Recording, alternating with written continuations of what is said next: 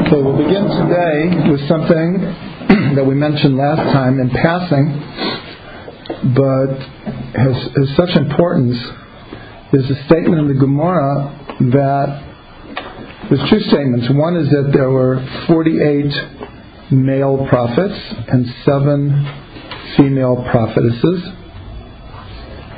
And the other is that there were a million prophets in Israel.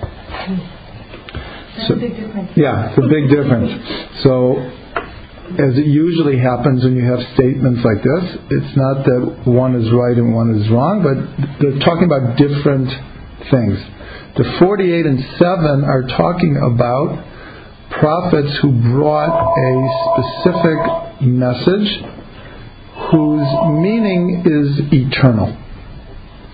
In other words, there was an aspect of eternal relevance to their words, and therefore the, the sages uh, chose these prophets uh, to to quote in what we call the Tanakh. The definition that I brought last time, that for me also was uh, very very revealing from the Ramchal. We next week we're going to quote the Ramchal extensively because in his book Derech Hashem, he has an entire section on prophecy.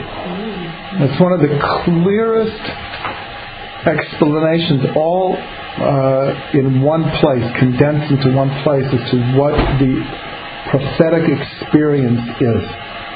And he said there that prophecy, and we'll get to this, I'm just mentioning in passing that he makes a distinction between what's called Ruach of Kodesh, which literally means uh, Holy Spirit. We usually translate it uh, divine inspiration. And prophecy. They're very close to each other, but there, there is a difference.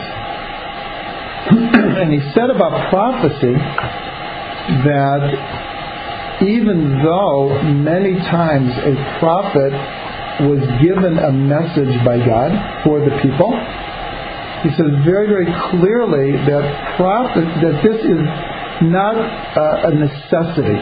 This is not a defining uh, factor in what you would call a prophet or the prophetic experience. And he explains very clearly that prophecy the way it's used classically, and that's how we'll understand when it said there are there were a million prophets in Israel, means what we call the devekut. That devekut means literally clinging to God. And so there's a very, very excuse me, strong tradition in Jewish history to try to attain a consciousness where one unites or clings to God. This, the Ramchal said, is prophecy. So if that's the case, then it would seem that there would be prophets now. Ah. Because okay, so that we will definitely get to.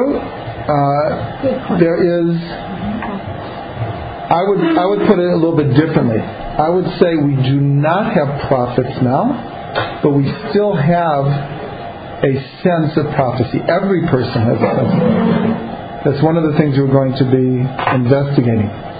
So yes, uh, what the Ramchal is really telling us is that even though the age of the prophets ended long ago, prophecy as a as being defined as a uh, mystical or godly experience is still uh, available. It's still accessible. So that's what they meant that there were a million prophets in Israel. Now this is uh, really worth delving into in what's called Simcha Beit Shoeva, which we're, we'll call them the all-night the original all-night party, the all-night celebrations that took place at the temple during Sukkot, and they literally were all night. because they would, in the beginning of the evening, they would draw the water from the water source below you was we think of it as below Yerushalayim, it was within the walls then. From the May yeah, the Silwan or May Mea Shiloach. And they would in a very joyous procession uh, literally dance up to the temple with this water. And then all night long they would be celebrating mostly around music, music and dancing. And then in the morning, they would pour the water onto the altar as uh, has many different levels of meaning, but the simplest is a prayer for rain. The Sukkot is when we go over from Morid HaTal to Mashiv HaRuach Morid HaGeshem. And we're told in the Mishnah that the world is judged for water on Sukkot. But the the sages said, what were they drawing on, on Sukkot? Ruach HaKodesh. Mm-hmm. That's what they were drawing. That the water represented on a higher level a divine flow from above to below. Yeah. Mm-hmm. Um, this is a more mundane question. Um, if they poured water on the altar, how did they then do the sacrifices if it was all wet and it couldn't be lit? Okay, that's a good question. We know that the fire. a different altar. Yeah. No, it's not a different altar. The fire never went out, but they didn't necessarily pour it onto the fire. First of all, the top of the altar was not not small, mm-hmm. and they actually had a number of fires on the altar. Mm-hmm. So we assume, I mean, it's a good question. We assume they poured it in a place mm-hmm. that it wasn't right in the middle of the bonfire. Okay. If Hashem, no, not if, Hashem is determining who is a prophet before one is born, I assume. Mm-hmm. Mm-hmm. Okay. No. Hashem is not. No. That is all self-made in mm. Yes. Yeah. Well, put it this way: we don't know God's thought process. It could be yes that um, someone is determined from birth. Um, that gets into into reincarnation and, and the whole thing, but in a simple understanding, that's what we're going to come to, is actually we shouldn't think that way because everything that I have read makes it very, very clear that God, that a person has to reach a certain level before they can reach prophecy. Right? Not just anyone can just walk down the street and God decides to talk to them. It's not like that. We have to do our work. Yeah. So it could be a combination. Like the Div Cheshbonot, we don't really know like who God determines before their birth if they're going to be a prophet. It could be true, could be true, but I'm just saying from from our perspective is this goes back to the million prophets. In other words, if they were drawing divine inspiration at the Simchat Beit Yisrael, well, there were hundreds of thousands of people there. So, yeah. So what what we want to understand from this, and this is uh, uh, I think, very, very critical that at that time, and we're talking about a long period, the desire or the goal to reach prophecy was a very common uh, cultural, religious um, goal. And this is, this is very interesting. I mean, that's why I said the sta- simple statement there were a million prophets in Israel. You could pass over without thinking, well, what does that mean?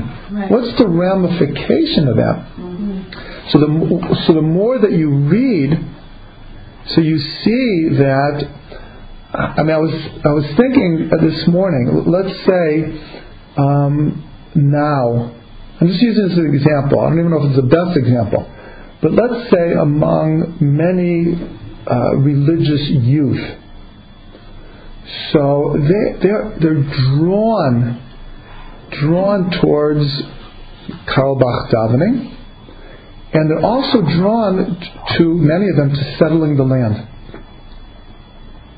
So I'm, I- I'm just using this as, if it's like you look at the youth and you see that there, there are these pulls, these draws towards spiritual experience. And a secular uh, way, so in the last decade, raves were a big thing. And I know because we live near Ya'ar Ben Shemen, and sometimes in Shabbos, we hear the music all night. What do they?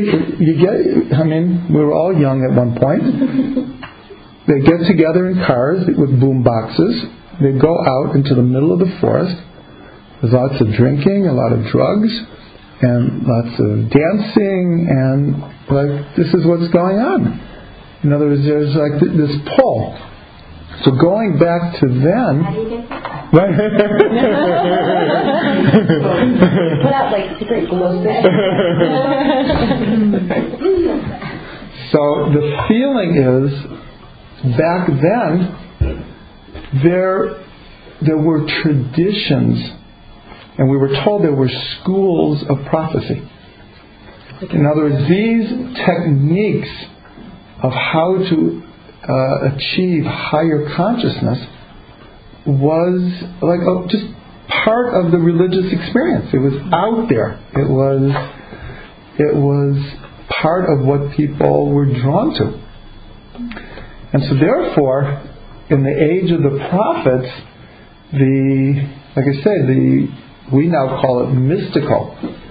But in, in that time, especially when there were prophets, in order to teach these methods, so you can understand there were a million prophets in Israel. But what defines prophecy, and how is that distinct from something that's going on now? Okay, so without jumping too ahead, is the Ramchal says the difference between divine inspiration, Ruach HaKodesh, and prophecy is they both entail what we'll call expanded consciousness and experience. One experiences being close to God. One experiences what we call a chiddush. One experiences a deeper level of soul. One receives inspiration for a song or a painting or a project or a uh, a change in life.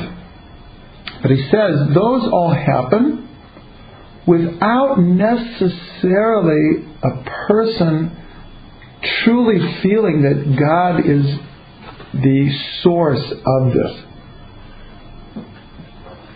He says prophecy is very close, but part of the experience is one is uh, really overwhelmed with the experience that this is coming from God, and they know it as clear as, as they know anything, as clear as you can know anything. That they have the experience that it's God who is revealing this to them, or or or drawing them close, or providing the experience. But people do have that, you know, in current times. I know that's what we said. Yeah, Ah, yeah. so, but that's Yeah. not considered prophecy. Uh, no, I, I said we don't have prophets necessarily, but we still have the prophetic experience. Uh-huh. We still have the prophetic experience. Another way to put it is like, how could God not be part of it? Ah, someone with divine uh, inspiration may be very aware that, let's say, a, a new niggin comes down to you, and like it's just uh, kind of came from nowhere, and you're like you're aware that you you just were a channel, but it's a little different than being overwhelmed with the the understanding of it being from God. You know, it's, it's a fine line, definitely, and the Ramchal says it's a fine line. But he says that there is a difference. When we go a little bit farther, uh, the Ramchal makes it very clear that for a true prophetic experience, one loses control over their body. In other words, it, it's, it, it borders on being scary. No, I won't say it borders. It, at least initially it is. In other What does that words, mean? Like epilepsy? Yeah, it almost sounds like. um, it- Or can a little bit. Yeah, that's what it sounds like. It's not indicating the loss of sensations of your body anymore. Yeah. I'm, I'm sure that could be part of it also, but he explains that at least when you get to a certain level, you uh, almost all the sources talk about about shaking, being o- like overwhelmed with an energy that is coming from, in a sense, outside of you. It sounds very shamanic. Um, it do- yes, if you, if you want to say it that way, yeah. It's not, I mean, it's, I Yeah. always thought of it like a, kind of like a, dis, a complete disconnection from the body. In other words, like, like in other words, the energy, one's energy, being more focused, like on the neshama, on, on the, on the esoteric part of themselves, mhm. and like being very disconnected. And then they're met because they're getting this nevuah and they're getting this very powerful energy. So then that uh, kind of comes in, and then they sort of have to reconnect the, the, this energy and integrate it into themselves and how they have to give it over and and um, and then reintegrate themselves with their bodies, which is would make sense to have shaking or you know or just a, a kind of hmm like an abruptness to even not a smooth thing. Yeah, the idea is that um, that at a certain point you get beyond that. You get beyond that, but um, yeah, it's like it, it, when you read the descriptions, it's. Um, I think we were talking a, a few weeks ago about everyone has this romantic idea of being a tzaddik, and like what a great thing it is, which it is. would make sense. But but I'm just saying that that you know a, a more realistic thing is that as tzaddik um, has to carry so much pain of, of people that uh, it's it, it's astounding. That that's why they're tzaddik because they can do it. But the same thing with nevuah. It's very easy to think, ah, right? Be a prophet. I'll just I'll just give you an example. That if, I don't know that's true. I mean, I don't know many teams to know, but from you know learnings over years and listening to different cultures and their ways of reaching God, I would imagine that at the level of a tzaddik, part of your way of being in the world is such that you are there with others, but your oneness is so extreme that you're beyond the pain and the suffering. Right. You're in a higher place. hmm? It's a higher place. you're in a I mean, that, it's true. It's true. I'll just give you one story as an example. One story as an example that it was one of the uh, Chabad rabbis, and his gabbai noticed. I mean, there was this constant flow of people at you know certain times of the day, and. Uh, he would notice that the Rebbe would be sweating profusely. Didn't matter if it was cold out, hot, perfect weather, sweating profusely. So once he asked him, uh, um, like, why, why is this? So he said, when someone comes in, the only way I can really help them is if I take off my clothes he was talking symbolically, and I step into their clothes. To really, in other words, I, I can't help them if I don't feel their their dilemma, their pain. Mm-hmm. So he said, it's not easy changing your clothes so many times a day. So in other words, yeah, yes, if, if he wasn't a tzaddik, then he couldn't deal with it at all, and no one would be coming to him anyways. But yes, he is beyond it.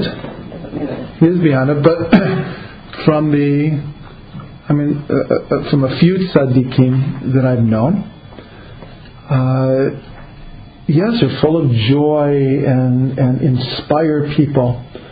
But there's also a side of them that just feels the, the pain of the world so profoundly that you, you can see it in them. You can, you can see it in them. Because they really want to help. Right? They, they really want to help. And to do that, they have to feel that, that pain. There are many stories of the Rebbe's wife, Mhm. wife, uh, and the last.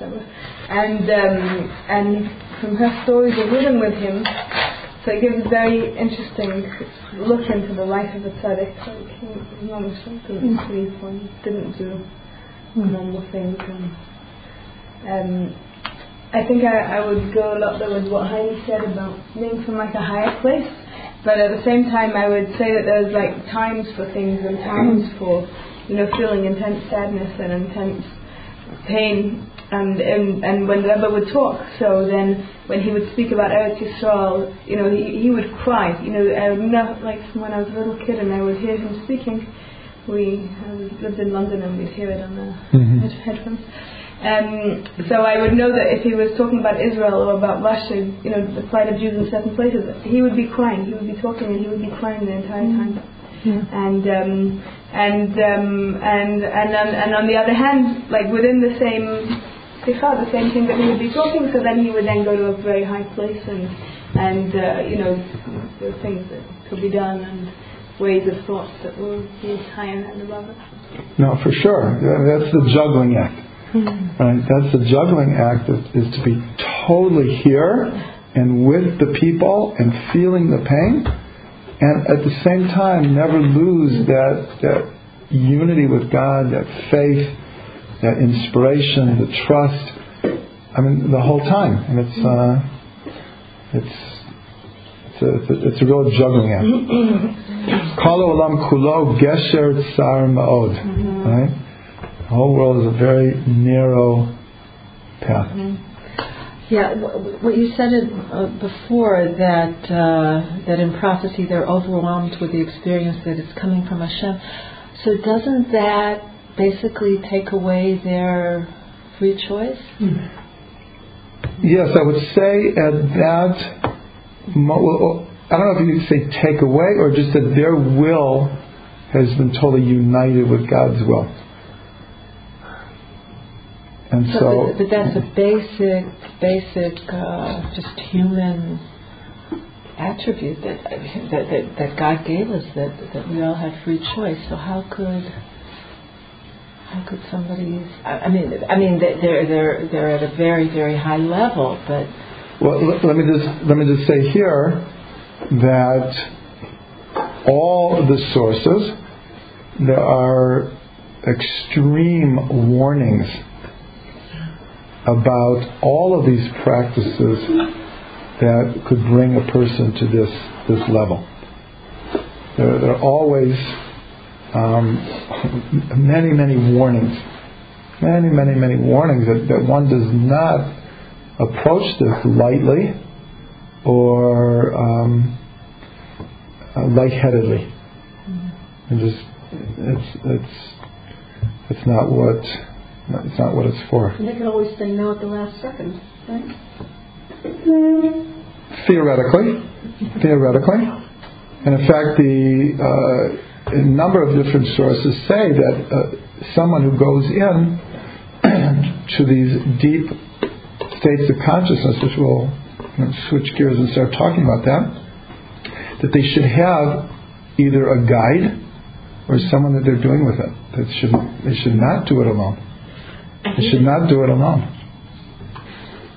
An individual's experience of something, an individual's feeling of something, it feels very dangerous to make that that the I don't know the proof or the expression of prophecy or of something, meaning that people feel all kinds of things. They experience all kinds of things. Um, you know, I mean, through drugs or through, you know, all all kinds of, you know, like this idea. I mean, it, it comes up a, lo- a lot in life. Like a feeling is an effect that you feel something, you know, and to how like see how do you place the experience? How do you place the How do feeling? you know you really have Yes, prophecy? Ah. exactly. Opposed to just Okay. Exactly. Okay, so that is uh, an excellent question, and the Torah deals with this in, in Bamidbar. I think that was at the very end of last week's class. We talked about that one of the sources in the Torah is if there arises among you a false prophet. So the first question is, h- how can how can someone, in other words, how can someone reach such a high level and then end up being a false prophet? So the Torah continues by saying even even more extreme, and he gi- and he performs a miracle, and or gives you a sign, and it comes true. So then they ask again, how could it be that a false prophet could perform a miracle? And then the Torah continues and saying, and he comes and he tells you, come, let's worship other gods. So, so the Torah continues by saying that you should know that I am testing you. And do not follow this prophet. So there are many questions about this. So what we learn from this, what we learn from this is that these experiences, as you're saying, like almost everything in life, they can go many different directions. One of the, greatest prophets in the Torah was Bilam. Right. He had prophecy. God spoke with him. And not only that, but in, in the whole Torah, he gives the clearest prophecies of what we call the end of days. and Mashiach. He prophesies about Mashiach. So this is why, what we said a few minutes ago, that all of the sources talk about uh, warning people that that there is this energy, there is this level you can reach, but reaching there is no guarantee what you'll do with it. In other words, the energy is there, it's available. A person has to work very, very hard to get there, unless, like you said, unless maybe because of a previous lifetime, they come into this life and they just they have a certain sense. You, see it in the world. There are people who are called psychics or other things like that, and they do they do have a certain a certain a certain power. They've done all kinds of uh, scientific tests on, on on different people, and there are people who have certain powers that, and they didn't even necessarily even work for them. The wonderment I have is so much based when we learn Torah. I don't think we really differentiate if there if the Torah is coming from intellectual concepts or sensorial concepts, or the emotions being revealed that speak spoken in these words. Because I know the Zada says that prophecy is imagination; it's not an intellectual experience. So were people living at that time through these other means, just day to day? And we've taken on an intellectual pursuit, you know, when science and religion started having all of their controversy. And Descartes, you know, I mean, Mhm, to mhm. know like this level of how they lived life and which place, because our pursuit is so Mhm. much to bring them together. Mm-hmm. And if you're living through the imagination, through prophecy and experience, it isn't your intellect that's revealing. And I don't understand the complicated channels at all Uh, to be honest, we're going to get to that next week in, in, in, in greater detail. there's the, the connection between the intellect, the emotions, and the imagination in this whole experience.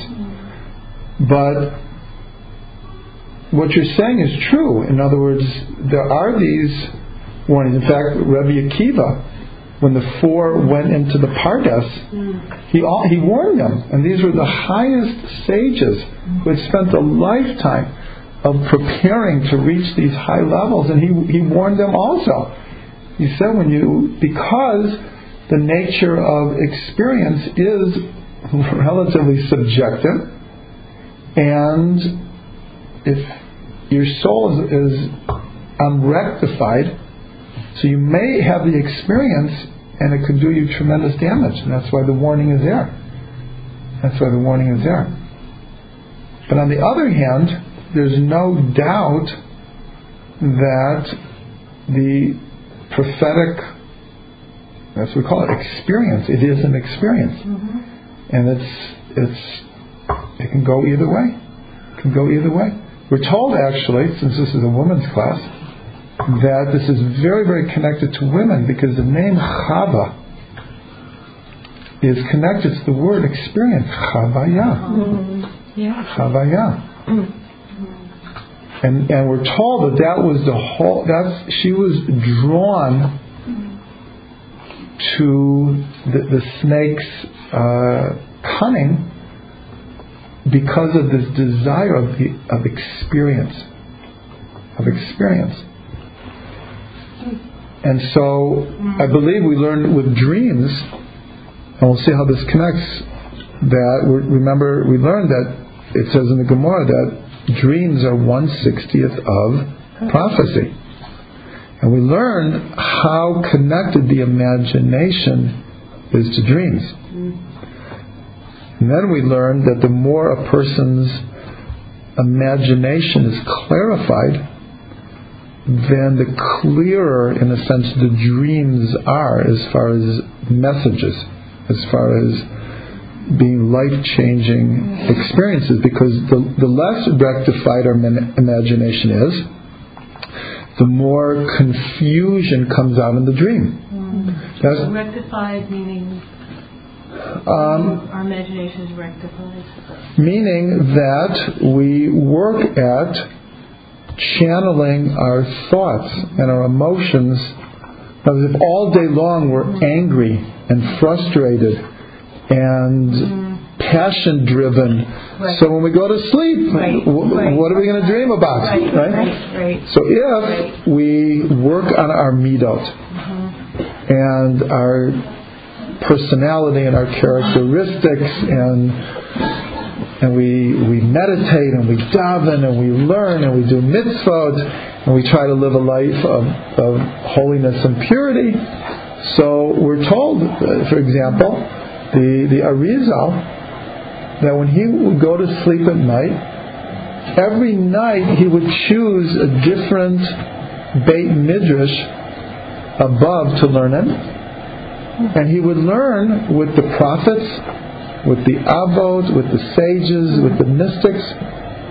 So for him, because he was on such a level in his waking conscious state, that when he went to sleep at night, he was still in charge.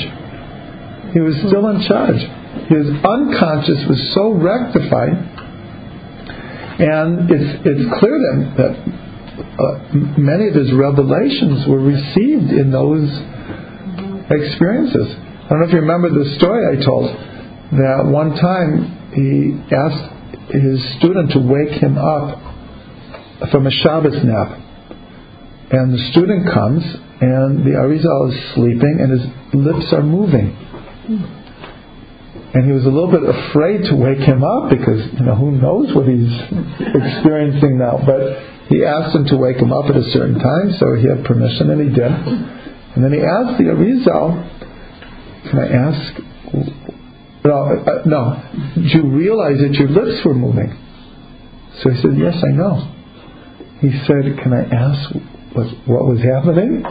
So he said, "I was during my nap. I was learning in one of the yeshiva lamala." So he said, "What were you learning?" He said, Parsha. he said, Can you tell me something that you learned? And he, he said, he said, if I had 80 years, it would not be enough to tell you what I just learned in my half an hour Shabbos shlop. Yeah. Yeah. so here we see the connection which we're going to have to pursue. We're only bringing up now the imagination, emotions, intellect, experience, and prophecy. How, like how they're all woven together. But just to wrap up this segment, I'm just emphasizing again that all the sources emphasize the idea of schools of prophecy. That people would spend a lifetime learning different techniques, which we're going to touch upon, right? Not not so much, not so much. Uh, let's say call, we'll call it from a more academic point of view to understand. Well, what, okay, what are what techniques did they use? That we that we will get into, right? Not so much really to to to practice them, though you know maybe someday we'll be on that level, but more just to understand what are we what are we talking about.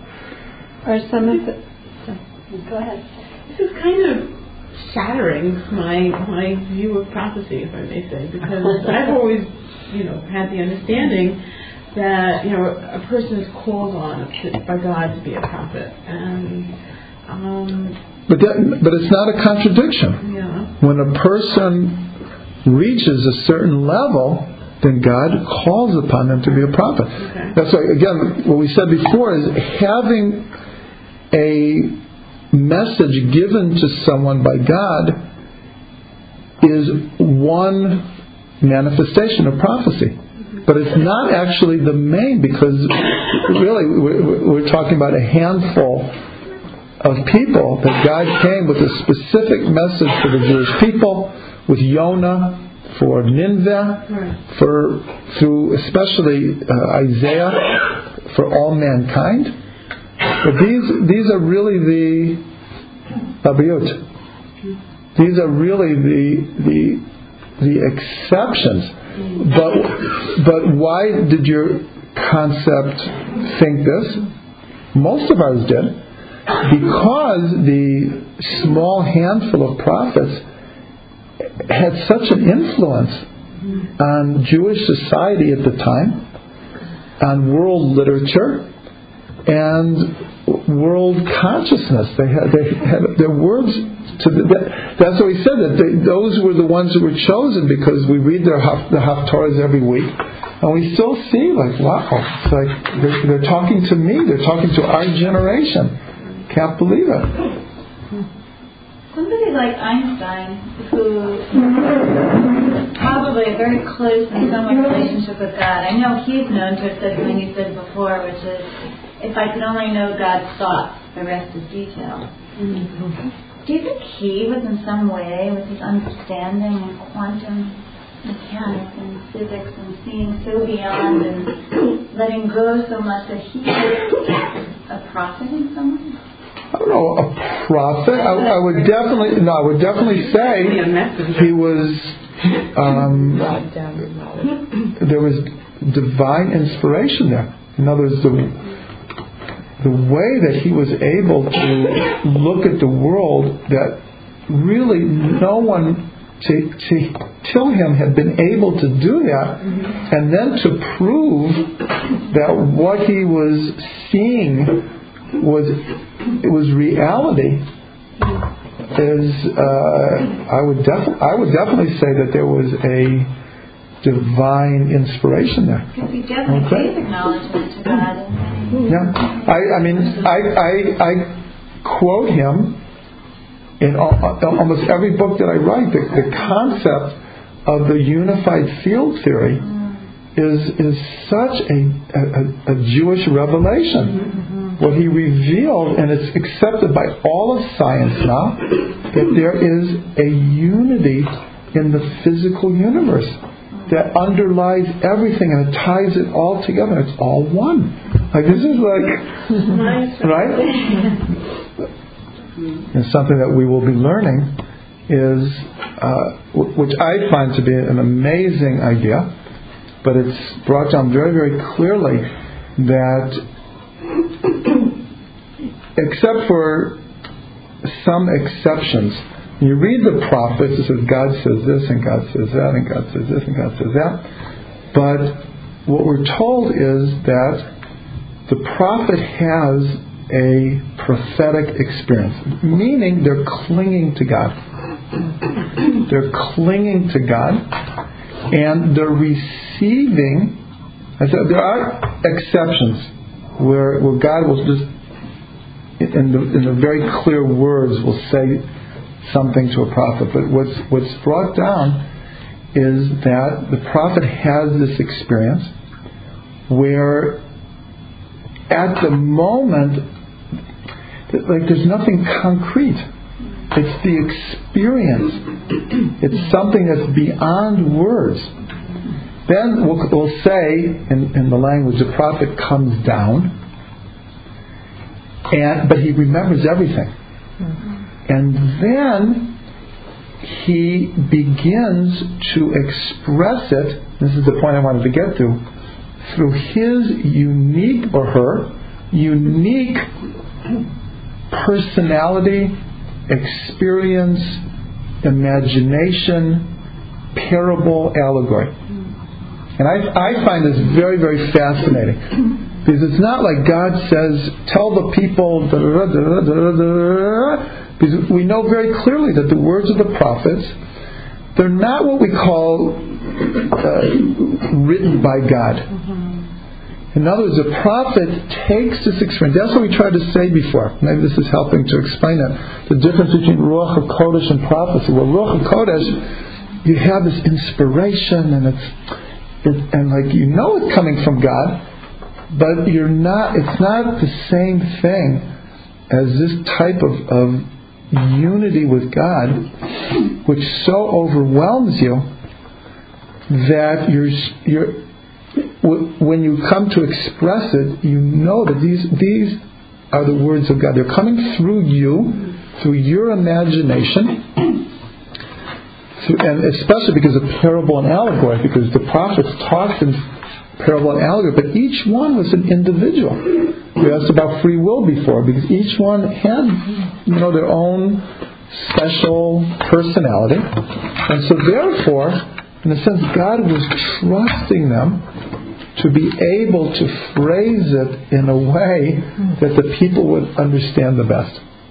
Um, there's a perplexing um, gap, even with with the prophets, about how people heard the message and what their resistance was to hearing the message, and what their resistance was to doing what the message might have informed them. And I think in our modern a- age, since we're past the age of prophets, um, we tend to look at people who ha- have been touched by something and they get up on their soapbox in the middle of the at the street corner and the world is ending and repent and whatever. Then we look at people who take on a prophetic uh, persona as crazy and psychotic, and sometimes we commit them to mental asylums and drug them. And so, Okay, so for this we need a, a well-known statement that at when the age of prophecy ended, so then the sages also wanted. Does this mean that prophecy ends? Like for example, uh, we might have we might have learned this. Rabbi Yochanan about dreams said if, if you have a dream in the early morning, then it's more likely to come true than if it was early in, in, in the evening in, in the dream. And he called this minor prophecy. Now, Rabbi Yochanan lived hundreds of years after the prophets, hmm. but he, he termed it minor prophecy. And then they said, so after the age of the prophets, they said that prophecy still exists, but it was given to children and crazy people. That's what it says. Now, because you people mentioned like this idea of when the the the ultimate prophetic experience where one loses control. So we tend to think you said shamanism mm-hmm. and there's other things that we can think of where a person becomes possessed mm-hmm. or taken over by a different force. Mm-hmm. So again, the, the lines are very, very thin here. The lines are thin because in all those traditions, they are inviting. It doesn't just happen. They they go through a whole process in order to reach that. They're, they open themselves up to it. Ah, so the idea of giving it to, to crazy people so that goes to what you said before, because a lot of people at the time of the prophets looked at the prophets as being crazy. Well, exactly. I mean, Yeah. th- that statement Yeah. that it's given to Yeah. crazy people Yeah. is a bit weird because maybe it is it that determines the insanity. You know, you understand? Yeah, yeah, yeah, It's not. It's not that. It's not that once. Once prophecy was given to sane people and they sounded a certain way, and then it was given to crazy people. It was always given to people, just that sometimes it, they were termed to be prophets, and another Yeah. time they were termed Yeah. to be crazy people. Yeah. And when we look at crazy, we sort of can break it down to see that it's how people live the relationship of their intellect with their emotions, with their imagination. You know, a crazy person doesn't have delineation, apparently, Mhm. what, where they're behaving from. Mhm. So this idea. And, you know, it seems, I think another broader question is, when a prophet receives prophecy, clearly, just merely, I think, by that transmission, the world is affected, right? What comes through is affecting the entire world. So how that gets translated by the prophet almost seems to not matter in a sense, because whatever it is to come through is bound to be happening. I keep going back to the Ten Commandments in Mount Sinai. The words were coming, but that lightning and the thunder and all of that going on was, you know, deathly, like, you know, deadly. So it seems like when we're not in this world or the time of prophecy anymore, we must be moving towards something else. You know, that Well, actually, we're moving towards a return of prophecy. Because all of our traditions say very clearly that when Mashiach comes, prophecy will not just return, it will be available. It will, it will, will have a different consciousness altogether, which hopefully we'll get into. And this gets back very much what we talked about in reincarnation about the matrix, about this state of consciousness where past, present, and future are all existing because on one level, on one level, when a message is given to a prophet, and it's usually about what will happen in the future. So, what is happening? The, the God is allowing, or the person has reached that level, and God is making it more accessible, where the future becomes known in the present. And and that's the part of prophecy that everyone has a little bit of. Everyone has a little bit because see it's happening. Past, present, and future are all happening simultaneously. It's just that virtually never can we access that.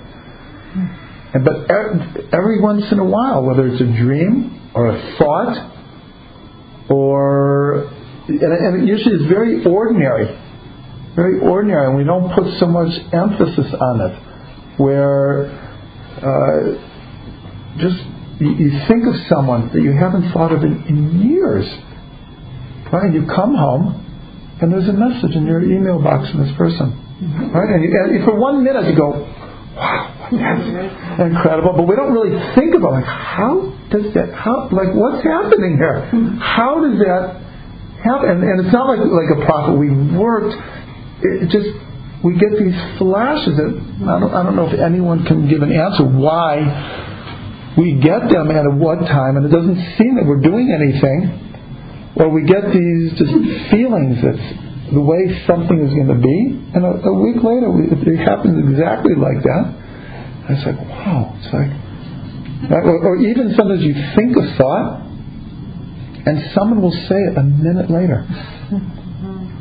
Right? And the, uh, so that tells us it's still like it's accessible. So we're told that when Mashiach comes, that this level of consciousness will be just open up. That's what we say. The the the Rambam completes the Mishnah Torah with the quote from Isaiah that when Mashiach comes, Malah et haaretz de'ah Hashem kamayim v'yam mechasim. Hmm. That the knowledge of God will cover the world like the waters cover the, the seabed. Hmm. And so this is connected also to what you said about Mount Sinai. Because Mount Sinai was what, what we'll call a mass prophetic experience. So much so, exactly the way it's described. All the people shook, the Torah says that. that we shook and our souls left our bodies. It was, it was because why? Because we told that God revealed Himself in a way that not never before and never after He revealed Himself. So that kind of experience, like people like lost it, mm-hmm. and then they ran to Moshe and said, "You talk to God." They're like, "We we can't we can't live. We can't. It's just too much." And then God says, "says Okay, they're right." But I did this that, that the awe of God will be upon them. That the awe of God will be upon them. So this really was a mass prophetic experience. That they couldn't handle. That they couldn't handle, yeah. And that they couldn't handle. and it makes sense there Right. actually that they then went off to Yeah. the golden calf. On some level. No, I always have a problem. with that. How could you go from- How could you go Yeah. from an experience of Mount Sinai where God is so revealed and so clear, and everything you've gone through in Egypt and crossing the Yam Suf, and then go make a golden calf? I, I, I've, it's always been. Remember, we, but you, you asked us a, a couple of weeks I ago. I Right? So I, I answered the best that I could. Is just, I just look at ourselves. I know. Right on Shabbos, we're like, we are so pure and heavenly and blissful and right. And, and, and two minutes after Havdalah, we're like, ay ay ay. It's just, I don't know. It's just. I know, it, but but but they're, we are the people. We're the people who made the golden calf. I mean, like, know. Maybe in Right. terms of reincarnation, that if all those souls left, they didn't all go back, they got all switched up and around. And so, now that is an interesting concept. was all different people. And, mm-hmm. and still some souls left over to get here and there and everyone. That is a very interesting. I really have to think about that. We just assume that all the souls went back the same. But, you know, wars, and I mean, You're right. I, uh, no, you, no, no, no. You have you have hmm. Uh-oh. you have a point. Right? Uh, you definitely have a point to there. the publisher yet. They say that sometimes the summers change, like during people's lifetimes Yeah, yeah. even. Yeah, yeah. And then all of a sudden the person has a completely different personality Yeah. and it's like this. Yeah. Yeah, we, that we, that we definitely learned about. But by the way, in recent, in, in recent times, one of the main sources of prophecies have been from autistic children. Mhm. Well, like partly here, partly there. I mean, I wouldn't classify them as crazy, but they come and they, Mhm. they're Mhm. certainly not normal. Mhm. Like. Not like everybody else. Right. And also, when, and the other thing Wait, is, what do you mean by that? Like that they that they've been known to have prophecy? They've been known to have prophecy, they've been known to predict things in the future. Like children who can't express themselves about normal Really? things.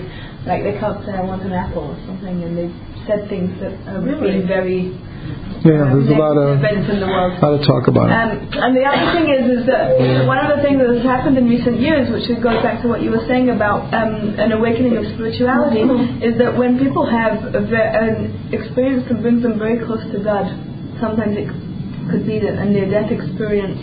Sometimes it could be something else. Then all of a sudden, then like Heidi was saying before, is that people flock to this energy. It's like this energy has been born into the world, and they've had this amazing experience. And they, I, they might be out. They, they could be out there and talking about it, and people are just running. Everybody wants to hear about it. They'll be on talk shows, and they'll be written about, and there'll be books and all different kinds of things because it's like people they want to gravitate towards this. It's like magnetic, Yeah, magnetic absolutely, force. absolutely. And that that's like this moments of nevuah. It's like you know, Mhm. it's like there's one side the prophecy from the crazy people. Maybe those are the, maybe they're some of them are false. And, Right, right.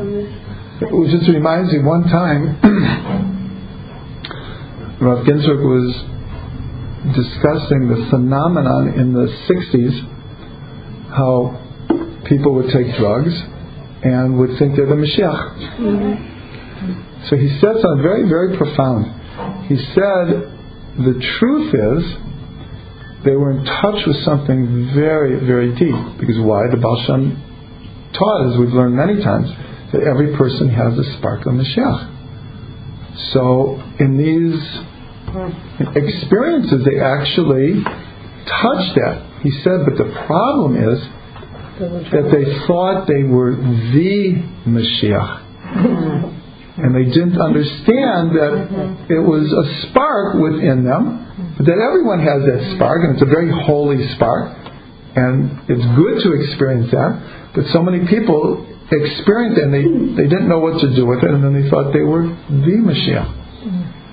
They were the Why, Mashiach. why did why did the eight period of the prophets end? Is there a reason for it?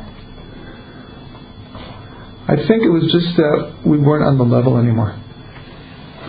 We weren't on, we had lost, the, the prophecy lasted into the second temple. But the second temple already was not the same as the first temple. The, the level of the people was, was not the same. So I, So, so that the spiritual energy has to be from the cloud, not just from the individual. Yeah, yeah. There needs to be yeah. There needs to be a certain critical mass of So it's not just the Yeah. or it's not just the expression of prophecy, but it's the intake of the prophecy that Mhm. Um, is there any understanding why you said in a dr- dream in, in the early morning it's more likely to come true? Is there any understanding why that? He he explains in the Gemara that they ask, well, like, why is that?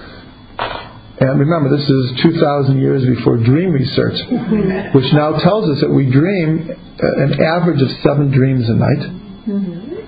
So Rabbi Yochanan said because dreams in the earlier part of the, the evening are more likely replays from the day. Mm-hmm. Just getting, the, the unconscious is getting out its, or, what we described as sweating. Mm-hmm. Getting out its in, impurities. Mm-hmm. And by the morning already, that the imagination has gotten out the, uh, the the unrectified parts, and so he, he said it's more likely that something in the early morning will be coming from a more clarified level of consciousness. I mean, it really makes sense. That just reminds me of wakeful dreaming. When they say it's the gap between the thoughts that's more likely to come from the higher plane. Mm-hmm. wakeful dreaming. So that again? It's called wakeful dreaming. The last. Not like daydreaming? I've had that. Not even exactly daydream, which is great too. I haven't looked on it. I don't see It's like, it's like a vision. It's No, very, very like its own mini Yeah. prophecy, maybe. Yeah. Mm-hmm. Like inspiration, really. What I'm wondering about is um, other religions and their use of the word prophet. Like, there's no God, but God and Allah is his prophet, or the Buddha, or Jesus, or whatever key figure um, other religions. I think the, the, the difference, I think the difference is, let's say by the Buddha, he doesn't claim that God spoke to him and gave him a message. In other words, he, he reached the level of consciousness, and whatever he gave over to the world was a result of that consciousness. Well, how about Mohammed? So that is very connected. First of all, uh, as far as I understand, his claim was only that the angel Gabriel spoke to him, and that all of the Quran comes from his connection to the angel Gabriel. And in the New Testament, also, you don't see you don't see quotes of God speaking to him. He gives over his message, and his followers assume that it's a divine message and it's coming from God. But there is a difference. That's what makes the prophets so unique is they come and claim to speak in God's name, which is like a very you know, so when we talk about the prophetic tradition, we we're talking about something very very Jewish here. I'm not saying no other people have the concept of God speaking to them. Like I say, we assume that if you're a, if you're a Christian, that you assume that God spoke to him. But I'm just saying, is what's recorded. We don't, we don't have that same prophetic tradition. What? Don't they think that Jesus is God? Okay, so there's different. Okay, there's different. There's a trinity. There's different types. So I'm just saying, if you look at the New Testament, it's not that he's speaking in God's name. Hmm. Again, again, it's assumed that he's acting as as an example of what God wants in the world. But that's why the prophetic tradition is a very unique claim. It's a unique claim. Like messengers. Like Yeah, giving them yeah, the judgment. Yeah, yeah. Okay, so I, I said one thing for the end because I, I told I didn't bring the dulcimer, but part of what I was uh, looking as far as sources, uh, we mentioned many, many times in our learning about reincarnation that the writings of the Ari are divided into eight sections called eight, the eight gates. Hmm. And the, one of them was Gilgulim. But another one is Ruach HaKodesh. Hmm. Shar Ruach HaKodesh, the gate of hmm. holy inspiration. So obviously, the Arizal had a lot to say about this. So I began to to learn it, and it's not exactly what I, I, I thought it would be because it's mostly after a very short introduction. Remember, it doesn't, it's not called the gate of prophecy. It's called the gate of, of, of inspiration. After a relatively short introduction, he goes in to a, a good part of his system of what are called yichudim. Yichudim unifications, where he begins to give over how to unify different letters and especially God's names as kavanas for certain mitzvot or certain prayers or certain occasions.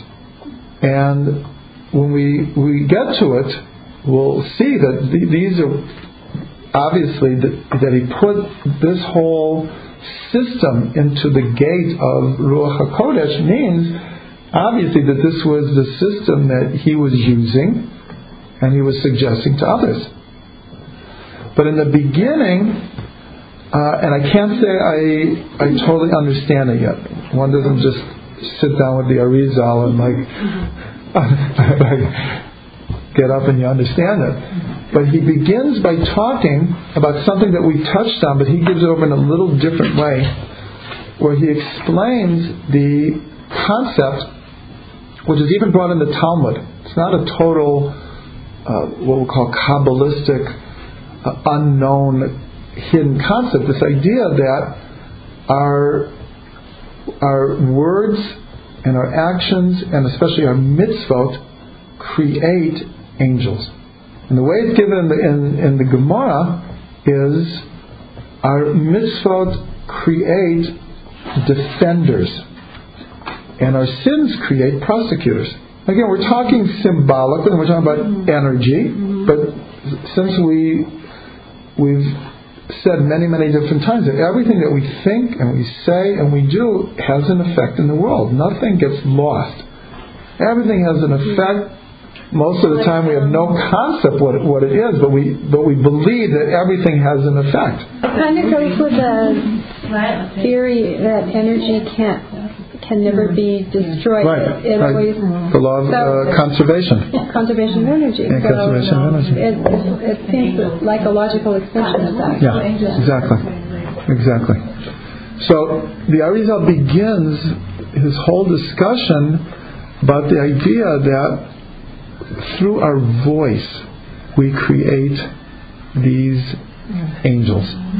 And like I say, it doesn't go into great detail explaining like why and how and but he, he says it very, very clearly that this is what's happening and he says like um, the more clarified our voices and the more kavana behind our voice. He's talking about he's talking specifically about about praying and and doing mitzvah, which is why we're told even in Shemona Esrei, which is sometimes called the silent prayer, we're still told you have to move your lips. There's a there's a disagreement whether your ear has to hear what your lips are saying, or it's good enough just to move your lips. But everyone, without exception, says you have to move your lips in all of prayer. But I I only mentioned this, this Shemon Esrei because sometimes we call it the silent prayer. So, but that's also called kol. It's also called a voice. Someone one asked Rabbi Nachman, "How loud do you have to daven?" So he said, "You have to daven so loud that no one hears you." Meaning you have to be screaming your, your guts out, but no one has to hear you. Mm-hmm. In some Breslov places, they do scream. really scream. And there is a whole shita, Stolin. The Stolin Hasidim, they, yeah, from the beginning of Psuki the Zimra to the end, they are screaming their davening. They would have Monesret, No, no, no, not Shemona Esrei, not and they would have been kicked out of Pshiska as Yeah, inauthentic. and then you have all. all then you have the ones that just they just they don't move.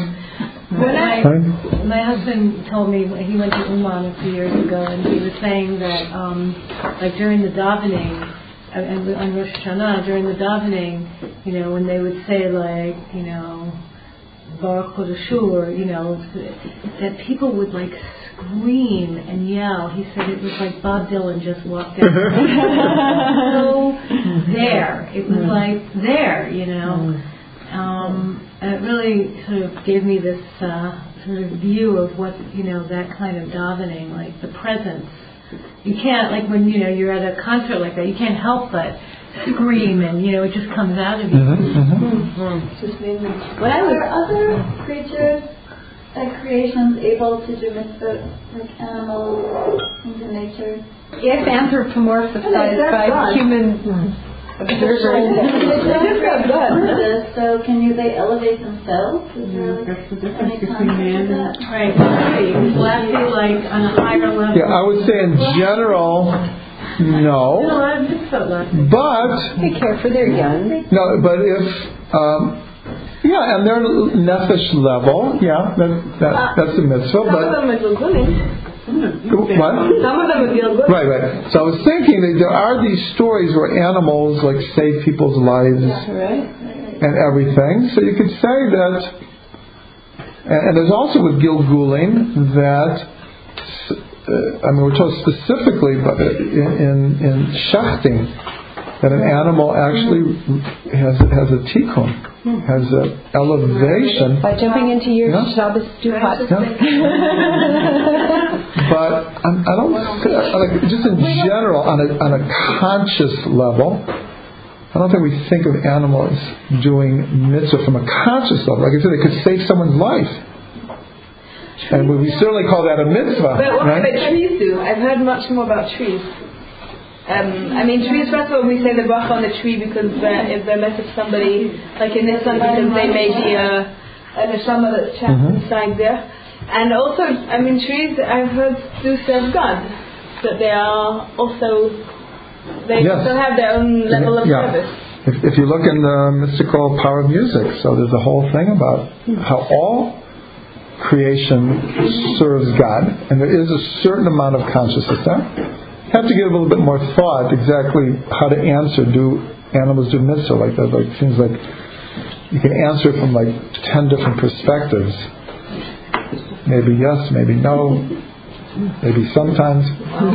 Okay, so let me just end with with uh, this idea. So, so the Arizal says that when a prophet receives prophecy, he's hearing it through his own voice. And he connects that voice with the voice that is creating these angels. And he talks about the concept of a magid. And an- angels that come and, and reveal Torah to different sages. So I thought, because I didn't bring my dulcimer, so I'll sing. I'll sing, and we can um, try to meditate to that also, and, and hopefully give people inspiration and incentive to use their own voice as a means of reaching a higher level of consciousness. So, so okay. So the He hasn't even started. yeah. The vibrations. Okay. So the nigun that I'll do is, to me, see, this touches a little bit on prophecy because for each one of my children, after we knew that they, that my wife was pregnant, at some point in the pregnancy, a nigun would come to me.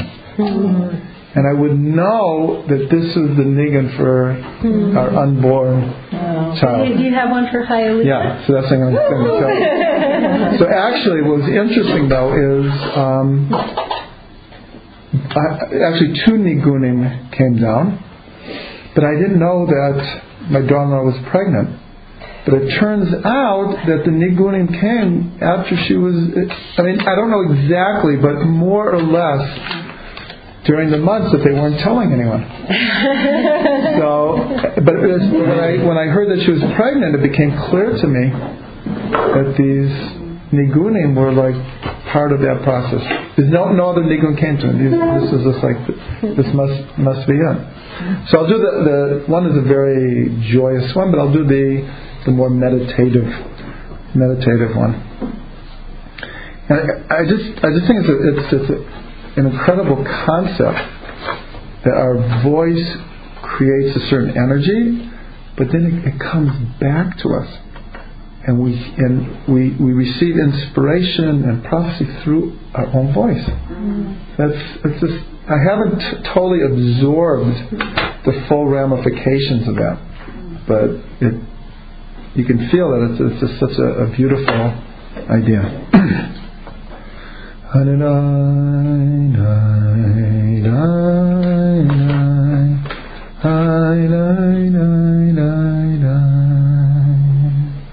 Any